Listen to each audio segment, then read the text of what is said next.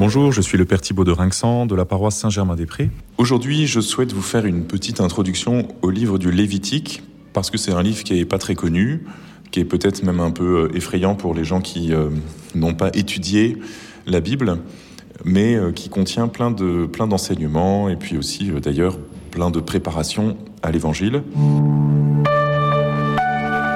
Alors pour simplement nous y introduire et nous donner envie de le découvrir et un peu plus de connaissances également de son contenu, je vais simplement pointer quelques éléments qui sont contenus dans ce livre.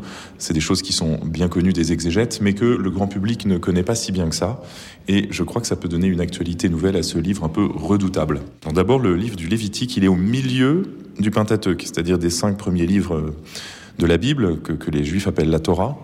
Et donc, s'il est au milieu, ça veut dire que c'est le plus important parce que, euh, disons, dans la mentalité juive, c'est le centre d'un texte qui est le, cœur, qui est le, le, plus important. Nous, quand on présente euh, des idées, en général, on met le, plus important à la fin, on fait une gradation.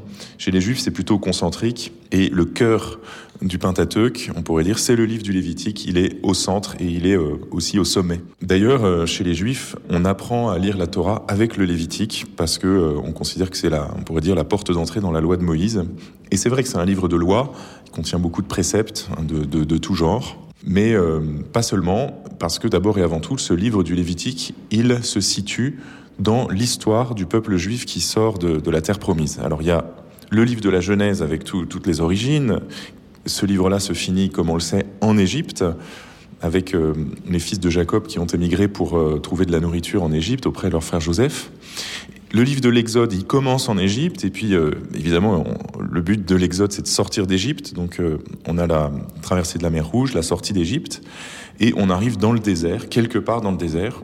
Et c'est là que le livre du Lévitique commence. Il est dans le désert. On ne sait pas très précisément où, et il n'y a pas de déplacements qui sont racontés. Donc, on pourrait dire le livre du Lévitique, il est statique. Il est au milieu. Il est à mi-chemin entre l'Égypte et la terre promise. Là aussi, c'est une sorte de milieu géographique, comme c'est un milieu littéraire. Il est là, euh, dans le désert, quelque part.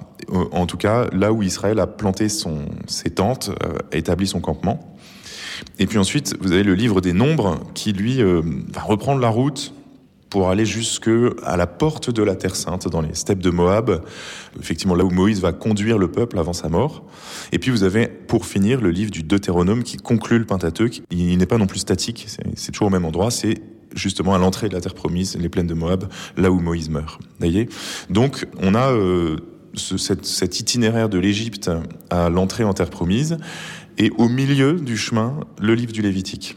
Donc, le Lévitique est central, c'est ça qu'il faut bien comprendre.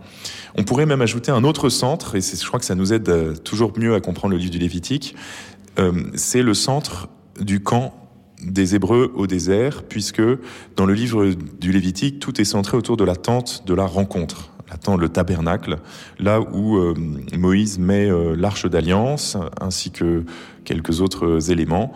Cette tente, elle est au milieu du camp. Il y a toutes les tentes euh, des, Israélites autour. Ensuite, il y a les, limites, le pourtour du camp. Et au milieu, il y a la tente de la rencontre avec les, les tables de la loi. Et c'est là que Moïse entre pour entendre les prescriptions de Dieu. Il en sort pour les transmettre au peuple. Donc vous voyez, il y a le centre du livre, le centre géographique et puis le, le centre du camp. C'est ça le Lévitique, en fait, c'est une mise au centre de la parole de Dieu et de la parole de Moïse parce que le grand enjeu du Lévitique, si vous voulez, ça va être de garantir à Israël son intégrité, c'est-à-dire euh, son identité en tant que peuple, en tant que peuple différent des autres peuples parce que peuple choisi par Dieu et euh, peuple sauvé par Dieu. Dieu a tiré Israël de l'Égypte il lui donne sa loi, il en fait son peuple, hein, le peuple hébreu devient le peuple de Dieu, le peuple que Dieu a fait sortir d'Égypte, hein, c'est même comme ça qu'il va se définir. C'est le Dieu d'Abraham, d'Isaac et de Jacob, et puis c'est surtout maintenant, désormais, le Dieu euh, qui nous a fait sortir d'Égypte et le Dieu qui parle à Moïse face à face. Et tout le but des prescriptions du Lévitique, pourrait en dire autant de celles qui sont euh, avant et après dans le livre de l'Exode et des Nombres, mais peut-être celle du Lévitique plus spécifiquement, a pour but de donner à Israël sa spécificité, peuple en alliance avec Dieu, peuple choisi. Et euh, il ne faut pas qu'Israël devienne comme les autres peuples, il ne faut pas qu'ils adoptent les coutumes des peuples, il faut qu'ils restent centrés, centrés, c'est le mot, autour de cette tente et autour de cette loi qui sort de la bouche de Dieu. Alors justement, les lois ont pour but bah, d'éviter de se mélanger. Ça, c'est la grande règle du Lévitique. On ne se mélange pas. On ne mélange pas euh, différentes choses. On ne mélange pas, euh, euh, par exemple, le blé avec l'orge quand on sème son champ. On ne mélange pas le lin avec la laine quand on tisse une étoffe.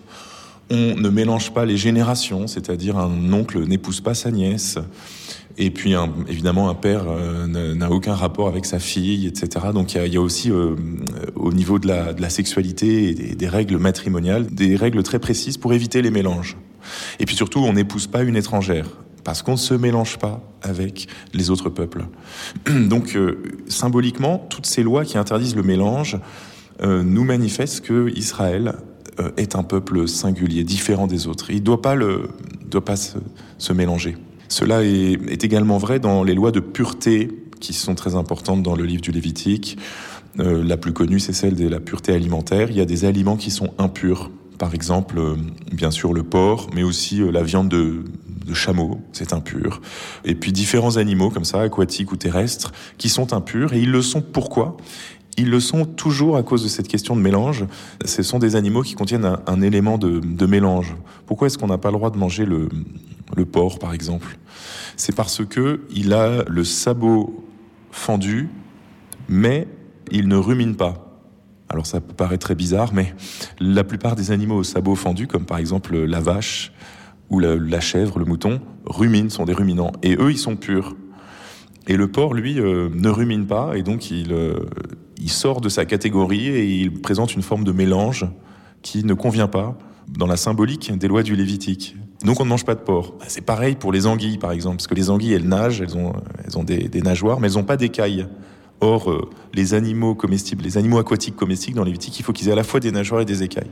Donc si jamais un animal fait exception, il n'a pas de nageoire ou il n'a pas d'écailles, bien qu'il soit aquatique, il est une sorte d'hybride, une sorte de mélange, et donc on ne le mangera pas pour ne pas se rendre impur. Il faut entendre ici euh, la symbolique qui est celle, encore une fois, de l'intégrité, qui va se jouer, y compris dans les prescriptions alimentaires, dans, dans, notre rapport au monde, à la création. Et on se souvient en lisant le Lévitique que Dieu a créé le monde en six jours, en séparant. Il a séparé euh, la terre et la mer, le ciel et euh, la terre ferme. Il a séparé la nuit et le jour. Il a séparé les arbres selon leurs espèces et les animaux également selon leurs espèces. Et il a fallu que chacun soit bien euh, dans, sa catégorie, hein, dans son espèce, pour que la création soit bien mise en ordre. Et de même, comme je l'ai déjà dit tout à l'heure, il a fallu que Dieu choisisse Israël parmi toutes les nations pour en faire un particulier. Et alors, l'ordre divin, l'histoire sainte euh, commence ou elle continue.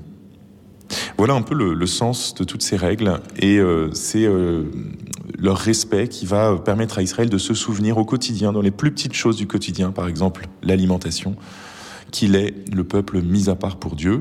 Un jour viendra où Jésus-Christ nous fera voir, nous fera comprendre que ces séparations, désormais, eh bien, sont euh, dépassées par l'unité nouvelle que lui vient faire par sa mort et sa résurrection dans l'Église qu'il fonde. Bonne journée.